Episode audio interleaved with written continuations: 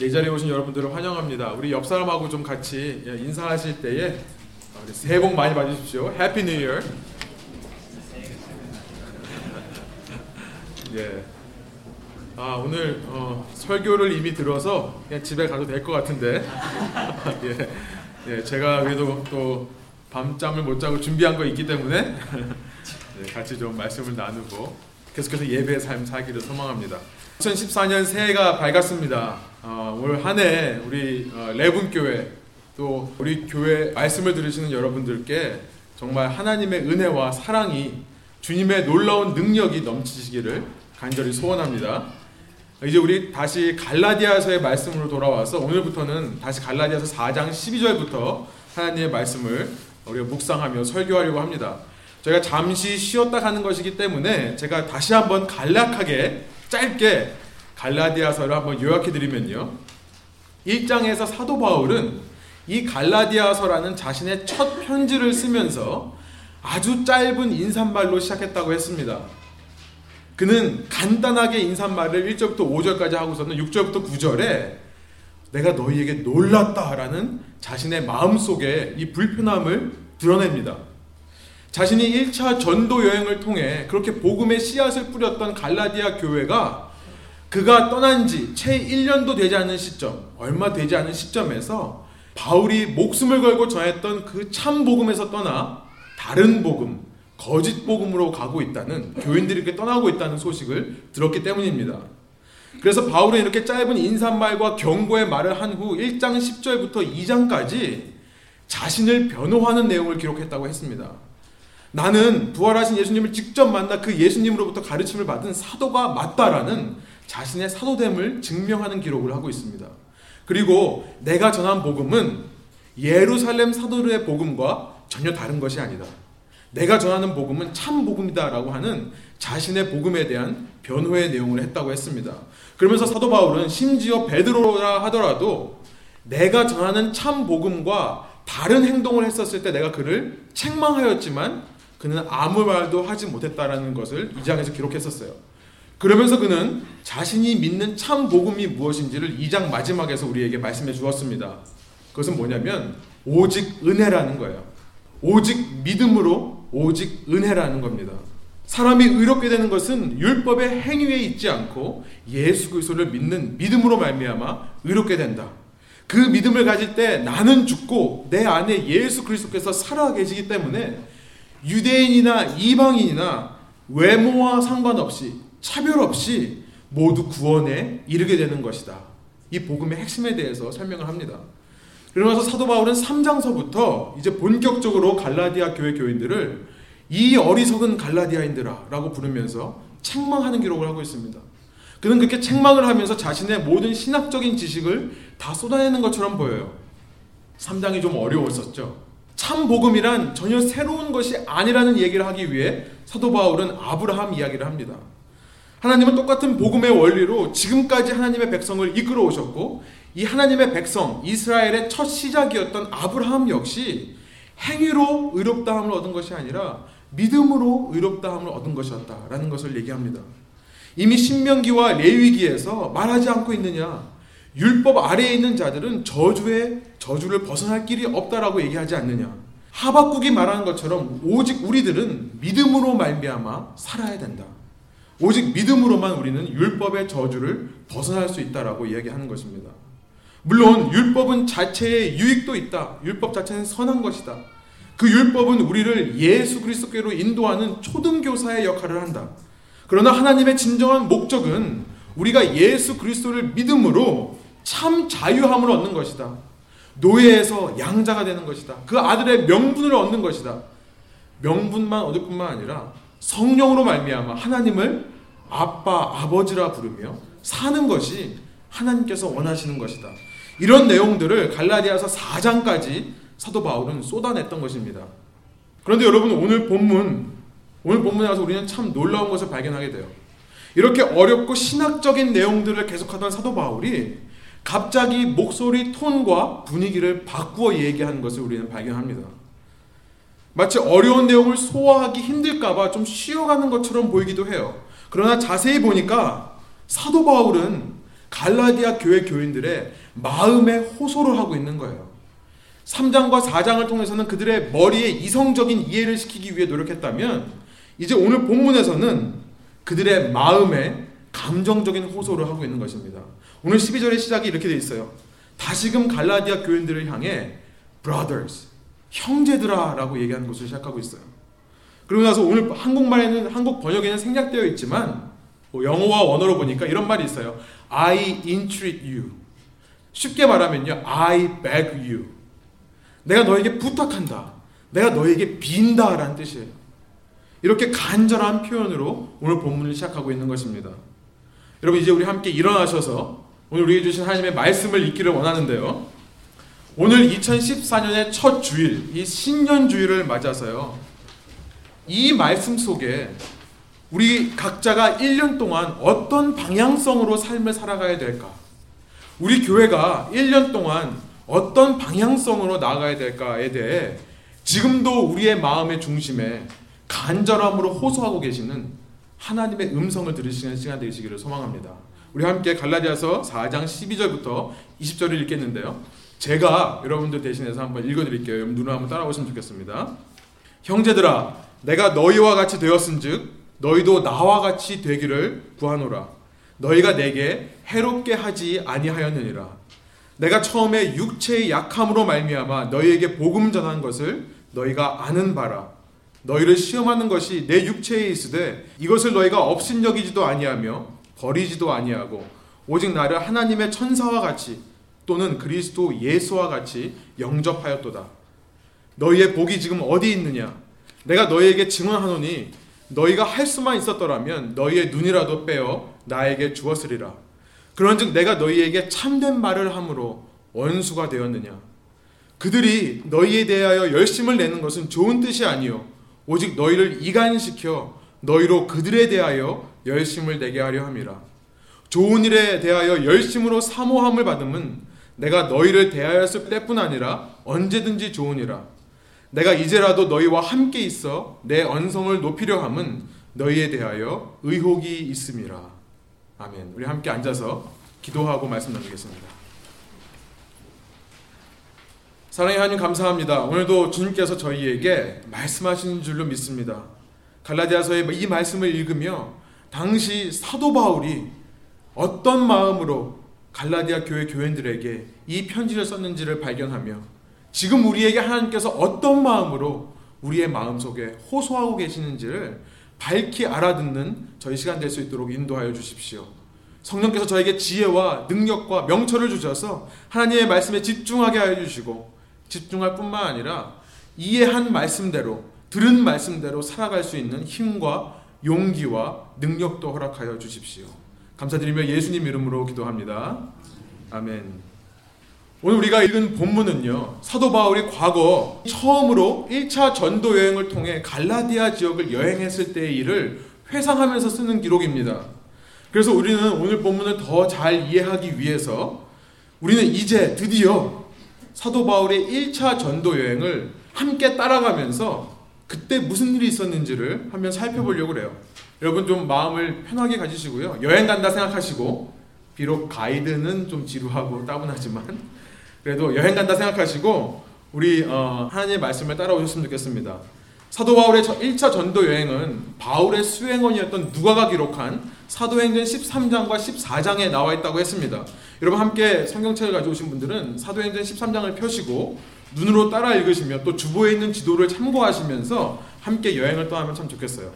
이 바나바와 바울의 1차 전도 여행이라고 하는 것은 주후 약 47년에서 48년경 이루어진 것으로 봅니다. 그러니까 사도 바울이 부활하신 예수님을 직접 만난 지 14년 이후, 14에서 15년 이후 되는 시점인 것입니다. 어, 이것은 주보에 보시면 starting point라고 오른쪽 위에 있어요. 이 당시 안디옥 교회라는 첫 이방인 교회가 있던 이 시리아의 안디옥이라는 곳으로부터 시작하여서 구브로라는 사이프러스라는 섬을 지나서요. 지도를 한번 보여주시겠어요? 여긴 칼라로 되어 있으니까 좀 더 보시기 좋겠죠. 어, 안디옥에 시작하여서 구브로라는 사이프러스 섬, 그 다음에 밤빌리아의 버가, 펄가라는 곳으로 갑니다. 그리고 나서 거기서 비시디아에는 안디옥, 안디옥이라는 도시가 있었죠. 저 비시디아에도 안디옥이 있습니다. 비시디아 안디옥에 갔다가 이고니온이라는 이제 갈라디아 지방으로 들어가기 시작하는 거예요. 이고니온으로 가서 루스드라와 더베 그리고 나서 이것이 왕복 여행이죠. 갔던 길을 다시 돌아와서 버가에서 돌아올 때는 아탈리아라는 곳으로 아탈리아로 갔다가 거기서 배를 타고 다시 시리아의 안디옥으로 돌아온 것이 이것이 바울의 1차 전도 여행 코스입니다. 바나바와 바울이 밤빌리아의 버가에 도착했을 때부터 한번 말씀을 나눌게요. 그때 무슨 이유인지 모르겠지만 그들을 따라오던 마가라는 요한 이 수행원이 지도를 보시면 거기서부터 예루살렘 자기의 집이 있는 예루살렘으로 돌아갑니다. 이것이 사도행전 13장에 나와 있어요. 13장 13절이에요.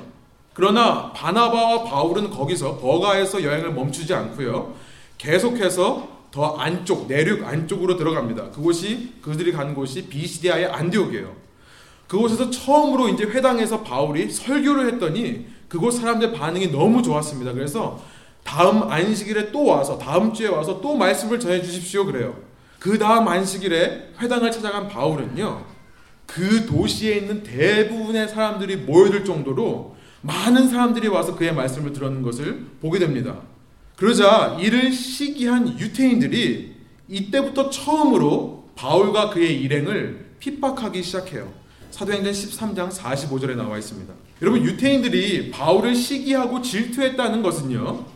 이 유태인들은 본래 사람들의 인기와 권력을 추구했던 사람이라는 것을 드러내는 거예요. 그들은 사람들의 인기와 권력을 얻어서 그를 통해 명예와 부를 누리기를 원했던 것 같습니다. 평소 자신들이 설교할 때에는 많은 사람들이 모여들지 않았는데 바울이 설교하자 수많은 사람들이 오는 것을 보고 바울이 저렇게 인기와 권력을 누리는 것을 보고 시기하고 질투했던 것입니다. 평소에 회당 근처에 보이지도 않던 갈라디아 이방인들까지 모여들다니. 그래서 이 유태인들은요, 시기하고 질투하여 사도 바울을 쫓아내는 것이 가장 현실적이고 효과적인 방법이라 생각했습니다. 그렇게 그래서 비시디아 안디옥에 있는 유력자들과 귀부인들을 선동하여서 사도 바울을 쫓아냅니다. 쫓겨난 바울은 갈라디아 지역의 이고니온이라는 곳으로 들어가요. 14장 1절에 보면 그곳 회당에서도 바울과 바나바는 복음을 전했는데 그곳에서 유태인과 이방인들의 무리가 믿기 시작했다라고 기록되어 있습니다. 그들이 복음을 전하자 유태인과 헬라인들이 많이 믿었는데 그러자 그곳에 있는 유태인들은 이제 그들을 쫓아내는 정도가 아니라 죽이려 했다는 것을 기록하고 있습니다. 유대인들은 그곳에 있는 이방인들을 선동하여서 이제 바울 일행을 죽이려 한 것입니다. 이때부터 바울 일행은 도망 다니기 시작하는 거예요. 이때부터 바울 일행은 복음을 전하기 위해 자신의 목숨을 걸어야만 했던 것입니다. 그들이 도망간 곳은 루스드라와 더베라는 곳이에요. 그러나 그들은 도망간 그곳에서도 복음 전도하는 것을 멈추지 않았습니다. 사도행전 14장 8절부터 10절에 보면 루스드라에 있다가 사도 바울이 나면서부터 안진뱅이였던 사람을 고친 일을 한 것이 기록되어 있습니다. 그러자 그곳에 있는 갈라디아의 이방인들이 바나바와 바울을 제우스와 헤르메스라는 그리스의 신으로 착각해서 제사하려고 그래요. 그때 바나바와 바울이 자신들의 옷을 찢으면서 아니다 우리는 당신들과 똑같은 사람이다 라고 하여 간신히 그들의 제사를 말린 기록이 18절에 나와 있습니다. 그리고 나서 19절에 어떤 기록이 있었냐면 제가 사도행전 14장 18절부터 19절을 한번 읽어드릴게요. 이렇게 말하여 겨우 무리를 말려 자기들에게 제사를 하지 못하게 하니라. 그러면서 바로 어떤 기록이 있냐면 19절에 유대인들이 안디옥과 이고니온에서 와서 무리를 충동하니 선동하니 그들이 돌로 바울을 쳐서 죽은 줄로 알고 시외로 끌어내치니라. 이런 기록이 있어요. 여러분, 방금 전까지 사도 바울을 예배하러, 제사하려 했던 사람들이 유태인들의 말을 듣고는 돌로 쳐서 죽이려고 했던 것입니다. 여러분, 이것이 인기와 권력의 실체라는 것을 우리가 알 수 있습니다. 이것이 인기와 권력의 실체예요. 비시디아 안디옥과 이고니아에서 바울을 핍박하던 유태인들은 루스트라까지 와서 무리들을 선동해 바울을 돌로 쳐 죽이려 했는데요. 당시 바울이 얼마나 심각한 상태였는지 사람들이 죽은 줄로 알았다는 거예요. 그래서 죽은 줄로 알고 성 밖으로 내쳐서 쓰레기장에 버렸다는 거예요. 그러자 사도 바울과 함께 전도여행을 다니던 제자들이 그 죽은 것 같은 사울의 주위를 둘러쌉니다. 20절에 나온 내용이죠. 제자들이 둘러섰을 때에 놀라운 일이 일어나요. 바울이 다시 기적적으로 회복되는 것입니다. 바울이 일어나요. 더 놀라운 것은 이렇게 회복된 바울이 다시 루스드라 성으로 들어가요. 거기서 바로 복음을 전합니다. 그러면서 그 다음 날에는 바나바와 함께 더베라는 지방으로 가서 거기서도 복음을 전해요. 그랬더니 놀라운 일들이 벌어지죠. 21절에 보니까 복음을 그 성에서 전하여 많은 사람을 제자로 삼았다는 기록이 처음 나오는 거예요. 많은 사람들이 이제 예수께로 돌아오게 되는 거예요. 여러분 생명을 뿌리면 반드시 생명을 거두게 되어 있다는 거죠. 이렇게 복음을 전한 사도 바울은요. 이제 더베에서 다시 자기가 왔던 길을 되돌아갑니다. 21절이 이렇죠. 복음을 그 성에서 전하여 많은 사람을 제자로 삼고 루스드라와 이고니온과 비시디아의 안디옥으로 돌아가서 이렇게 돼 있어요. 여러분 놀랍지 않습니까? 바울이 과연 제정신이었을까요? 어떻게 거꾸로 돌아갈 수 있습니까? 참 놀라운 것 같아요. 자신들을 죽이려 하는 유태인들의 본거지가 있는 그 성으로 어떻게 다시 돌아갈 수 있냐는 거예요. 그 이유에 대해서 22절이 이렇게 이야기합니다. 우리 한번 한 목소리로 14장 22절을 한번 읽어볼까요? 제자들의 마음을 굳게 하여 이 믿음에 머물러 있으라 권하고 또 우리가 하나님의 나라에 들어가려면 많은 환란을 겪어야 할 것이라 하고 여러분 사도 바울이 다시 왔던 길로 돌아간 것은 죽었다 살아난 그가 돌에 맞아 죽었다가 살아난 그가 또 돌에 맞을 위협을 감수하고 그 길로 돌아간 이유가 뭐냐면 제자들의 마음을 굳게 하기 위해 그랬다는 거예요. 지금까지 전도 여행을 통해 복음을 듣고 믿음의 사람들이 생겨났는데 그 사람들의 믿음이 흔들리지 않게 하기 위해서 그들이 그 믿음 여기는 이 믿음이라고 되어 있지만 그 믿음 the faith 곧 예수 그리스도를 믿는 믿음으로 예수 그리스도를 믿어 의롭다게 되는 이 참 복음에서 떠나지 않게 하기 위해 그들에게 용기를 심어주기 위해 다시 그 길로 돌아갔다는 것을 우리는 발견하게 되는 것입니다. 여러분 사도 바울이 지금 어떤 모습입니까? 돌에 맞아 죽었다가 살아난 모습 그대로 자신을 죽이려고 기다리고 있는 유태인들이 있는 그 도시들을 차례로 방문하면서 갈라디아 교회 교인들에게 말했다는 거예요. 너 너희들 내 모습을 잊지 마라. 이렇게 너희에게 복음을 전하기 위해 희생을 감수한 나의 모습을 잊지 마라. 그래서 어떤 상황 가운데서도 마음을 굳게 하여 믿음에서 흔들리지 말아라. 환란을 당하는 것은 당연한 거다. 여러분 22절에 보니까 이렇게 말하죠. 또 우리가 하나님 나라에 들어가려면 많은 환란을 겪어야 할 것이다. 환란 받는 것을 두려워하지 마라. 돌에 맞는 것을 두려워하지 마라. 고난 후에는 영광이 기다리고 있다.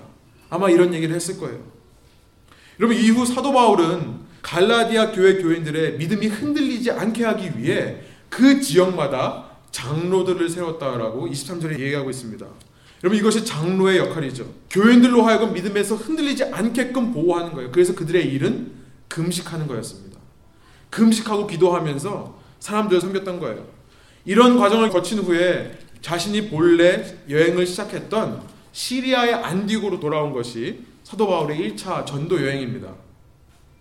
여러분 이제 우리는요 오늘 본문 갈라디아서 4장 12절로 돌아와서 사도 바울이 갈라디아 교회 교인들을 형제들아라고 부를 때 그가 얼마나 갈라디아 교회 교인들을 사랑했었는지 그의 그 안타까운 마음이 얼마나 큰지 우리는 알 수 있게 됩니다. 과거 그토록 목숨을 다해 복음을 전했던 영적 아버지로서 그들에게 간절히 부탁하는 사도 바울의 마음이 느껴지는 거예요. 내가 너희에게 복음을 전하기 위해 너희처럼 되었듯이 너희들도 나처럼 되기를 소망한다. 어떤 경우에도 너의 믿음이 나처럼 흔들리지 않기를 원한다라는 것을 우리가 12절을 통해 발견하게 되는 것입니다. 그러면서 우리는 13절의 말씀을 좀 더 잘 이해할 수 있을 것 같습니다. 13절 말씀이 이렇습니다. 내가 처음에 육체의 약함으로 말미암아 너에게 복음 전한 것을 너희가 아는 바라. 이 육체의 약함이라는 말은 육체의 병을 의미할 수 있습니다. 많은 학자들이 이것이 사울이 가졌던 병이라고 생각을 해요. 어떤 학자들은 이것이 바울이 갈라디아 지역을 전도하면서 얻은 말라리아 같은 풍토병이라고 생각하는 사람들이 꽤 많이 있습니다. 어떤 사람들은 바울에게 간질병이 있었다라고 얘기를 해요. 그런 얘기 들어보셨죠? 간질병이라는 것이 오늘 본문에서 나오는 거예요. 성경에 나와 있지 않은데요. 사람들이 추측하는 것입니다. 여러분 14절에 보면요. 너희가 나를 업신여기지도 아니하고 너희 나를 버리지도 아니하였다고 얘기를 하는데 그 버리지도 않다라는 말이 원어로 보면요. 쫓아내다는 말로서 이건 당시에 축사할 때 쓰이던 말이에요. 엑솔시즘. 귀신 들인 자를 쫓아낼 때 쓰던 말입니다. 그래서 당시 간질을 치료할 때 간질이 디몬 포지션이라고 오해했던 사람들이 많아요. 사탄이 붙잡고 있기 때문에 간질병이 있다고 생각하는 사람이 많아서 많이 축사를 했었습니다. 그래서 많은 학자들이요. 너희가 나를 쫓아내지 않았다라고 말하는 사도 바울의 이 말을 통해서 아 사도 바울에게 간질병이 있었나 보다고 생각하는 것입니다. 여러분들 이것은 그냥 추측이죠. 성경에 나와 있는 사실이 아닙니다. 어떤 사람들은 사도 바울에게 눈병이 있었다고 얘기를 해요. 왜냐하면 오늘 본문 15절에 보니까 당시 갈라디아 교회 교인들이 사도 바울을 위해 눈까지 빼어 주었으리라 이렇게 말하기 때문에 사도 바울에게 눈병이 있었다고 생각하는 사람들도 꽤 많이 있습니다. 이런 많은 학자들이 이것을 고린도후서 12장에 표현된 사도 바울이 나의 육체의 가시라고 표현된 그 육체의 가시와 같은 것으로 보는 사람들이 꽤 많이 있습니다. 여러분 중요한 것은 성경에서 정확하게 말하고 있지 않다는 거예요. 당시 갈라디아 교인들은 사도 바울이 나의 육체의 약함이라고만 말해도 다 알아들었겠지만 우리에게는 확실한 기록이 없기 때문에 사도 바울과 관련된 그 어떤 병에 관해서도 우리는 확신할 수는 없다는 것입니다. 그러나 저는 이 말씀을 읽으면서 특별히 이 1차 전도 여행이 기록된 사도행전의 기록을 읽으면서 이 육체의 약함이라는 것이 육체의 병이 아니라 이 원어의 의미 그대로 육체의 약함을 말하는 것은 아닌가라는 생각이 들었어요. 여러분 우리가 살펴본 것처럼 갈라디아서나 사도행전 어디에서도 사도 바울이 병이 있었다고 말하는 것은 없습니다. 그러나 우리가 살펴본 대로 지금 복음을 전하는 사도 바울의 모습이 어떠냐는 거예요. 지금 이 갈라디아 교회들을 방문하면서 복음을 전하고 있는 사도 바울의 모습이 어떠냐는 거예요. 그가 병이 있었건 없었던 건 간에 갈라디아 교인들에게 기억되는 사도 바울의 모습은 무엇이었겠냐는 거예요.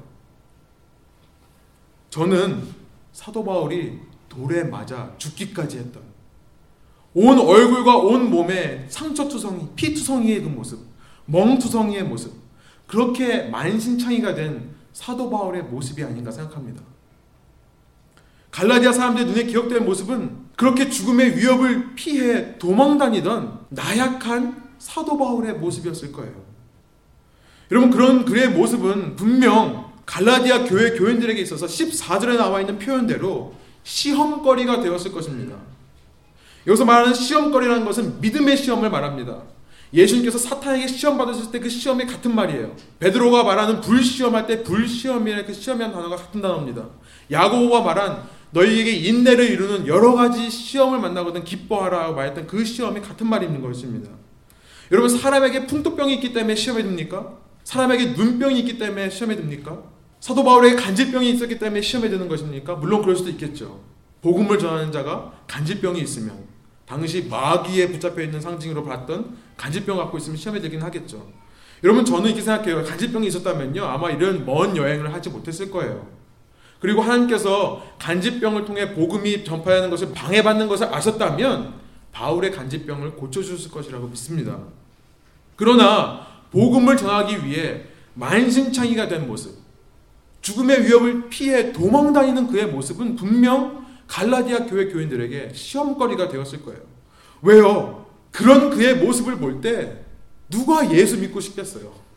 나도 저 사람이 전하는 예수라는 사람을 믿으면 저 사람처럼 될 것이라면 누가 예수를 믿고 싶은 마음이 들었겠습니까?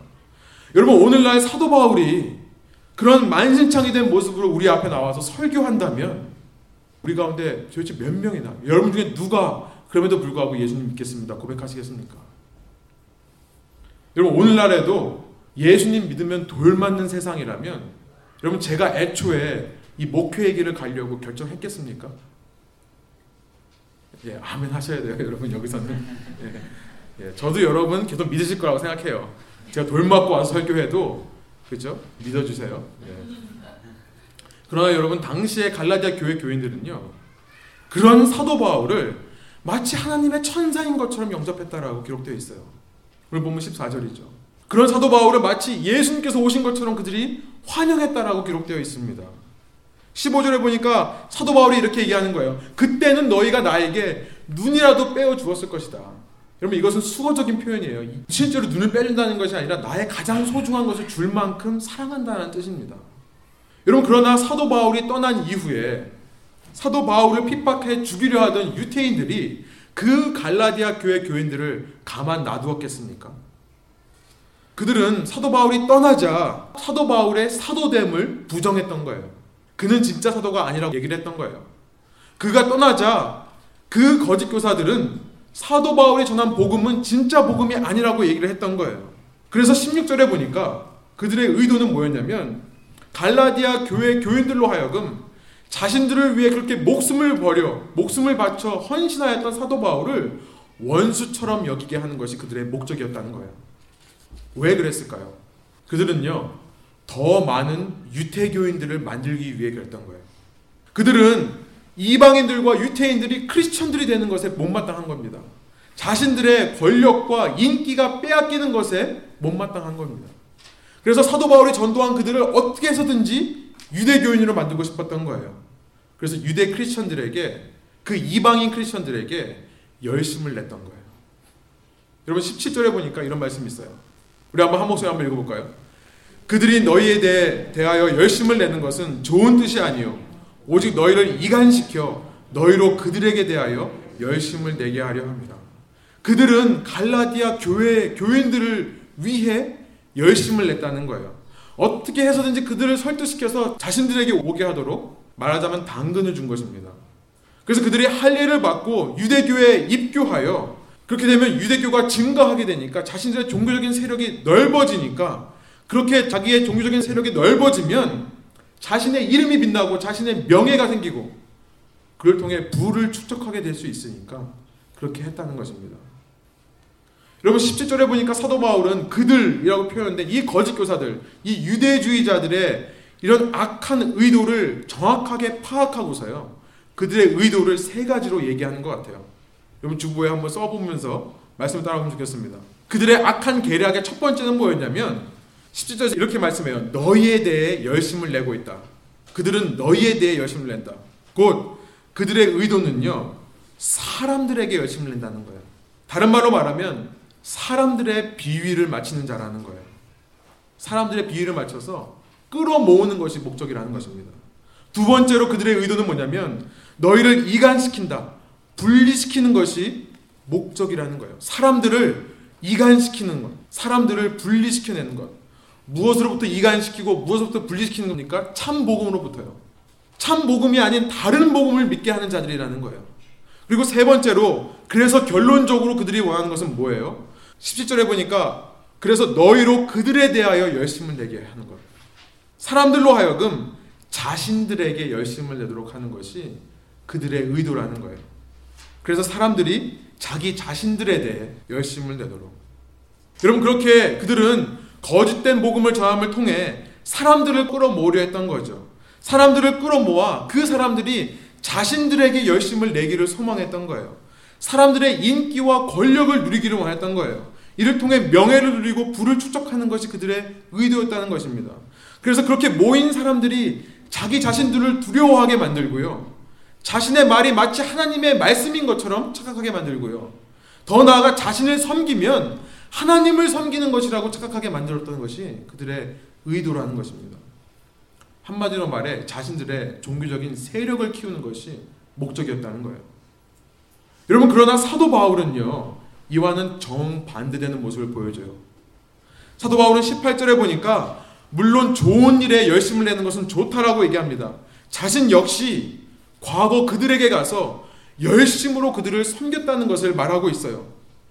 그러나 사도 바울은 근본적으로 그들과는 그 거짓 교사들과는 그 유대주의자들과는 달랐습니다. 왜냐하면 첫 번째로 그는 사람들을 얻고자 사람들에게 열심을 했던 것이 아니었습니다. 그는 오직 참 복음을 전하는 일에만 열심을 냈던 거예요. 그는 사람의 비유를 맞추려 노력하지 않았습니다. 오늘 보면 20절에 나온 것처럼 그는 그의 이 놀람과 당혹함을 직접 만나서 보여주기를 원하는 사람이에요. 여러분 20절은 무슨 뜻이냐면 당시에 이 편지를 대신 읽어주는 사람이 있거든요.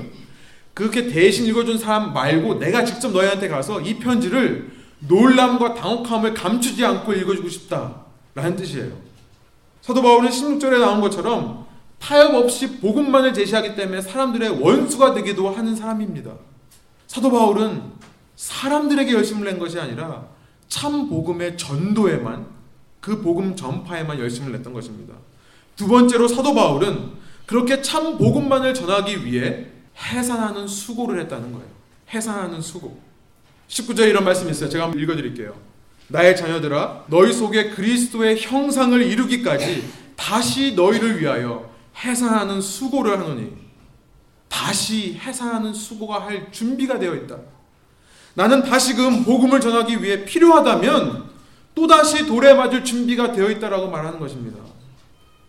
목숨을 걸고 다시 너의 땅을 찾아가 다시금 위험을 감수하면서도 복음을 전할 준비가 되어 있다라고 얘기하는 거예요. 여러분 실제로 사도 바울은 2차 전도 여행 때 그 땅을 다시 찾아갑니다. 여러분 마치 이 땅에 있는 어머니들이 이 땅의 생명을 낳기 위해 그 해산의 고통을 감수하는 것처럼 그 고통의 시간을 마땅히 겪으려 하는 것처럼 사도 바울 속에는 예수 그리스도의 이 생명의 복음을 전하기 위해 고통과 생명을 감수하는 그 각오가 있었다는 거예요. 이것이 근본적으로 사도 바울이 거짓 교사들과 다른 점이라는 것입니다. 이런 해산하는 수고를 통해 사도 바울이 얻으려 한 것은 무엇이었을까요? 그럼 19절을 다시 한번 우리 한번 한 목소리 한번 읽어볼까요? 19절 나의 자녀들아 너희 속에 그리스도의 형상을 이루기까지 다시 너희를 위하여 해산하는 수고를 하느니 너희 속에 그리스도의 형상을 이루기까지 그래서 세 번째로 사도 바울의 의도는 뭐냐면 그들로 하여금 사도 바울 자신에게 열심을 내는 것이 아니라 그들 속에 형성된 예수 그리스도에게 열심을 내기를 했다는 거예요. 그래서 사람들이 그들 속에 있는 예수 그리스도에게 열심을 내도록 하는 것이 사도 바울의 의도였다는 것입니다. 복음 전도를 통해 내 세력을 확장하고 내 영향력을 키우는 것이 아니라 오직 예수 그리스도의 영향력을 키우기 위해 노력했다는 것입니다. 여러분 이것이 오늘 본문의 말씀 속에 있는 메시지예요. 여러분 이런 말씀 속에서 2014년 첫 새해를 시작하는 신년주의를 맞은 우리가 우리에게 말씀하시는 지금도 우리에게 호소하시는 어떤 하나님의 음성을 들을 수 있을까요? 우리가 한 해 동안 어떤 방향성 속에 살아가야 하겠습니까? 우리 교회가 한 해 동안 어떤 방향성으로 나아가야 되겠습니까? 그럼 그것은요 사도 바울과 같이 해산하는 수고를 하라는 거예요. 해산하는 수고를 하라는 거예요. 주님을 알지 못하는 혹은 주님을 거부하는 한 영혼 속에 예수 그리스도의 형상이 생기기까지 해산하는 수고를 하는 것. 필요하다면 그 수고를 처음부터 다시 시작하라는 겁니다. 여러분 현대 기독교회에 문제점들이 있습니다. 현대 기독교에 공통적인 문제가 있어요. 교회들의 공통적인 문제가 있어요. 저는 이것을 복음의 상품화라고 표현하고 싶습니다. commercialization of gospel. 복음을 상품화하는 것입니다. 복음을 잘 포장하고 복음을 잘 프로모트해서 사람들이 손쉽고 간편하게 접할 수 있도록 복음을 별 부담 없이 구입할 수 있도록 하는 것입니다. 교회가 언제부터 참 복음을 부끄러움 없이 또 자신 있게 제시하기보다는 적당히 고객의 비율을 맞춰가면서 고객에게 열심을 내는 고객 관리를 하고 있는 것입니다. 그러면서 우리에게 또 그들에게 참 복음의 무게와 깊이를 온전히 전하지를 않고 있습니다.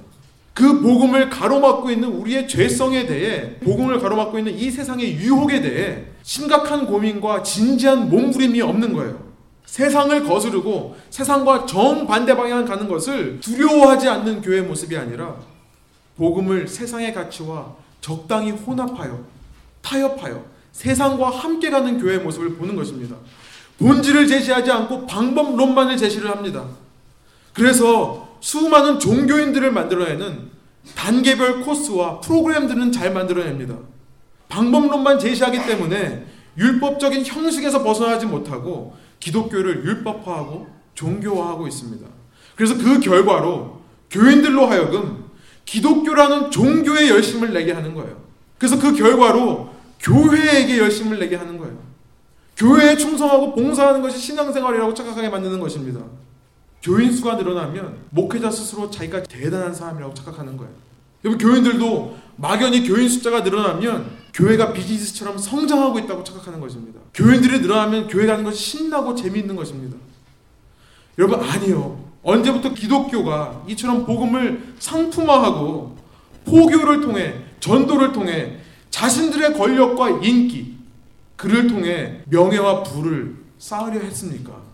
왜 교회들이 사람에게 열심을 내냐는 거예요. 왜 수고하지 않고 적당히 복음을 전할 수 있다라고 생각하는 것입니까? 여러분 그 결과로 종교에 열심인 사람들, 교회에 열심인 사람들을 만들어내고 있는 거예요. 여러분 오늘 우리에게 주님께서 이 말씀을 통해 도전하시는 것은 복음 전파를 위해서는 해산하는 수고가 필요하다는 거예요. 그 이상도 그 이하도 필요 없다는 것입니다. 그 이상도 그 이하도 있어서는 안 된다라고 말씀하시는 것입니다. 사도 바울은 19절에서 갈라디아 교인들을 향해 마침내 그의 중심에 있는 속마음을 드러내고 있어요. 나의 자녀들아 라고 얘기를 합니다. 한 영혼이라도 자녀 삼고 신앙의 확고한 뿌리가 내릴 때까지 목숨 걸고 생명을 나누어 주는 게 참 성경적인 복음 전도법이라는 것입니다. 좋은 분위기 연출하고 교회에 든든한 재정과 자원들이 있어서 모든 것이 갖추어져 있기 때문에 전도할 수 있는 것이 아니라 나는 그저 데려다 놓기만 하면 교회에서 알아서 챙겨주니까 전도하는 것이 아니라 상황이 안 되더라도 때를 얻든지 못 얻든지 하는 것이 전도이고 모든 것이 갖추어지지 않은 상황 가운데서도 하는 것이 전도라는 거예요. 아니 오히려 모든 것이 갖춰지지 않았기 때문에 내가 해산하는 수고를 하는 것이 전도라는 것입니다. 여러분 사도 바울처럼 내가 교회가 아니라 다른 누군가가 아니라 바로 내가 한 영혼을 얻기 위해 해산하는 수고를 하는 것이 참된 하나님의 사명, 하나님의 마음이라는 거예요. 단 한 명이라도, 단 한 명이라도 여러분 이것이 올 한 해 우리에게 주시는 하나님의 마음이라 믿습니다. 그래서 소수라도 진짜를 만들라는 거예요. 한 사람이라도 그 속에 예수 그리스도의 형상이 심겨지게 그 속에 예수 그리스도의 형상이 심겨져서 그 사람이 자기 자신 속에 있는 예수 그리스도에게만 열심을 내도록 그래서 그 형상이 점점 더 자라가 그 사람에게서 예수님을 닮은 성품이 나오는 참 믿음의 사람 되도록 우리가 헌신하자는 겁니다. 여러분 이 해산하는 수고, 이 해산하는 노력을 구체적으로 우리가 어떻게 해야 되겠습니까? 다시 12절로 돌아가 보면요. 사도 바울의 전도법을 우리는 여기서 발견하게 돼요. 12절에 보면 사도 바울이 두 가지를 얘기합니다. 첫 번째, 해산하는 수고를 하며 내가 너희와 같이 되었은즉 이라고 얘기를 해요. 복음을 전하기 위해 나의 종교적인 위선과 가식과 이 안일함을 내려놓으라는 거예요. 내가 한 영혼에게 다가가기 위해 낮아지는 과정을 걸어가라는 것입니다. 때로 그 낮아지는 과정이 고통스럽다 할지라도, 때로 그 낮아지는 과정이 나에게 많은 헌신을 요구한다 할지라도, 심지어 내가 돌에 맞는 어려움을 겪는다 할지라도, 어떠한 핍박이 있더라도 한 영혼을 위해 낮아지고, 낮은 데서 그 영혼을 섬기라는 것입니다. 두 번째로, 그러나 그것이 끝이 아니죠. 낮아지는 것만으로 끝이 아닙니다. 사도 바울은 이렇게 얘기해요. 너희도 나와 같이 되기를 원하노라. 그들과 똑같은 위치에 서 있지만 그들과는 전혀 다른 참 신앙인의 모습을 보여주라는 것입니다. 그들과 똑같은 문제로 고민하고 똑같은 방법으로 그 문제를 해결하는 모습을 보여주는 것이 아니라 하나님을 믿는 사람들은 다른 삶의 방식을 삶을 그들에게 보여주라는 거예요. 지식만을 가르치는 게 아니라 삶의 방식을 보여주라는 거예요. 신앙인으로서 어떤 말을 하고 어떤 행동을 하는지를 직접 보여주라는 것입니다. 고난이 찾아올 때 어떤 모습을 보이는지, 남들의 어려움을 볼 때 어떤 말을 하고 어떤 행동들을 하는지, 대인 관계에 있어서 내가 먼저 나의 것을 어떻게 헌신하려고 하는지, 세상 가치와 얼마나 상관없이 그럼에도 불구하고 용기를 잃지 않고 사는지를 보여주라는 것입니다. 여러분 나처럼 되라고 말하는 이 사도 바울의 말은 결코 교만한 말이 아니에요. 왜냐하면 지금 이 말을 하는 사도 바울은 그의 온 몸에 돌에 맞아 피를 흘리고 있는 상처투성이의 몸으로 말하고 있기 때문에 그렇습니다. 이 말을 하는 사도 바울의 목소리 톤은 마치 아버지가 아비가 자녀를 향해 간절한 마음으로 부탁하며 빌고 있는 그런 톤으로 말하고 있기 때문에 그렇습니다. 그가 먼저 그들과 같이 되기 위해 스스로 안락하고 편안한 삶을 포기하고 희생하였기 때문에 결코 자랑과 교만이 되는 것이 아닌 것입니다. 여러분 말씀을 정리합니다. 올 2014년 새해 우리 모두 사도 바울과 같이 한 영혼을 얻기 위해 해산하는 수고를 하는 저와 여러분 되기를 소망합니다. 먼저 다가가서 낮은 자리에서 섬기기를 원하는 것입니다. 그러나 전혀 세상과 똑같지 않은 모습으로 세상과는 전혀 다른 모습으로 다른 방식과 다른 가치로 사는 것을 보여주는 것입니다. 그 과정이 비록 힘들고 어렵더라도 그 과정 속에 우리가 감당해야 될 어려움이 있다 하더라도 그것이 우리가 마땅히 짊어져야 될 예수 그리스도의 십자가이기 때문에 우리와 우리의 나태와 안일이라는 우리의 죄성을 날마다 부인하고 예수님의 뒤를 한 걸음 한 걸음 따라가는 한 해가 되기를 소망하는 것입니다. 여러분 그래서 올 한 해가 하나님께서 우리에게 주시는 우리의 마지막 한 해라면 다시 오실 주님 앞에서 잘하였다 충성된 종아 주님께 칭찬받는 참 믿음의 사람으로 살아가기를 소원하는 것입니다. 새해 복 많이 받으십시오. 함께 기도하시겠습니다. 우리 시간 어, 말씀을 생각하시며 한 가지 결단의 기도를 하고 어, 예배를 마치셨으면 좋겠습니다. 하나님 새해 첫 시간에 사도 바울의 이 기록을 통해 지금 갈라디아 교회 교인들 앞에 사도 바울이 어떤 모습으로 서 있는지를 다시 한번 발견하게 해주시니 감사합니다.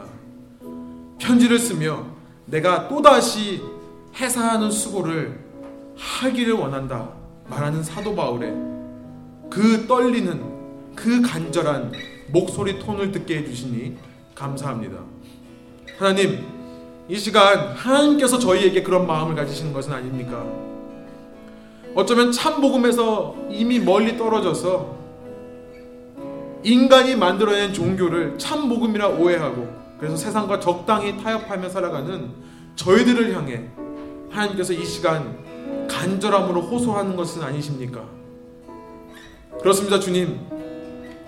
이 세상에 있는 모든 사람보다 먼저 모범을 보이신 예수님의 뒤를 내가 따라가기를 소망합니다. 말로만 사랑한 것이 아니라 말로만 내가 너희의 하나님이라 말씀하신 것이 아니라 이 땅에 내려오셔서 우리를 위해 죽으시는 희생의 헌신을 하신 그 예수님 그 예수님의 뒤를 따라가고자 돌에 맞으면서도 생명을 다해 복음을 전했던 사도 바울 주님 그 뒤를 우리가 따라가기를 소망합니다.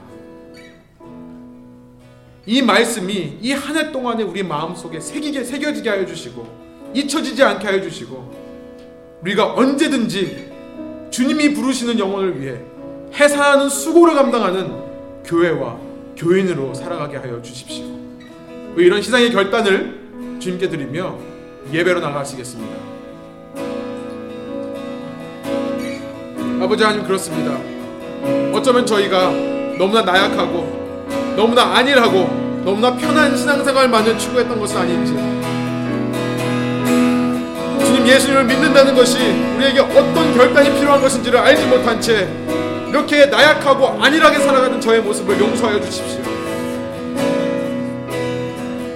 아버지 하나님 예수님께서 우리를 구원하시기 위해 그 모든 수고와 어려움을 친히 감당하셨다면 창조하신 그 세계로 내려와서 아버지 우리의 일을 위하여 죽으셨다면 그런 예수님을 믿는 사도 바울이 돌에 맞으면서도 생명의 위협 가운데서도 그 예수님의 뒤를 따라가고자 노력했다면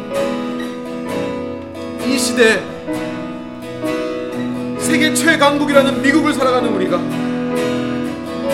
미국 중에서도 정말 부유한 도시 중에 하나인 이 벨뷰 시애틀을 살아가는 우리가 주님 해산하는 수고를 하는 결단을 하게 하여 주십시오. 한 영혼 속에 예수 그리스도의 형상이 생기기까지 해산하는 수고를 감사함으로 감당하는 교회 되게 하여 주십시오. 이 마음으로 하나님을 사랑하게 해주십시오. 아버지께서 힘 주시고 능력 주십시오. 담대함을 허락해 주십시오.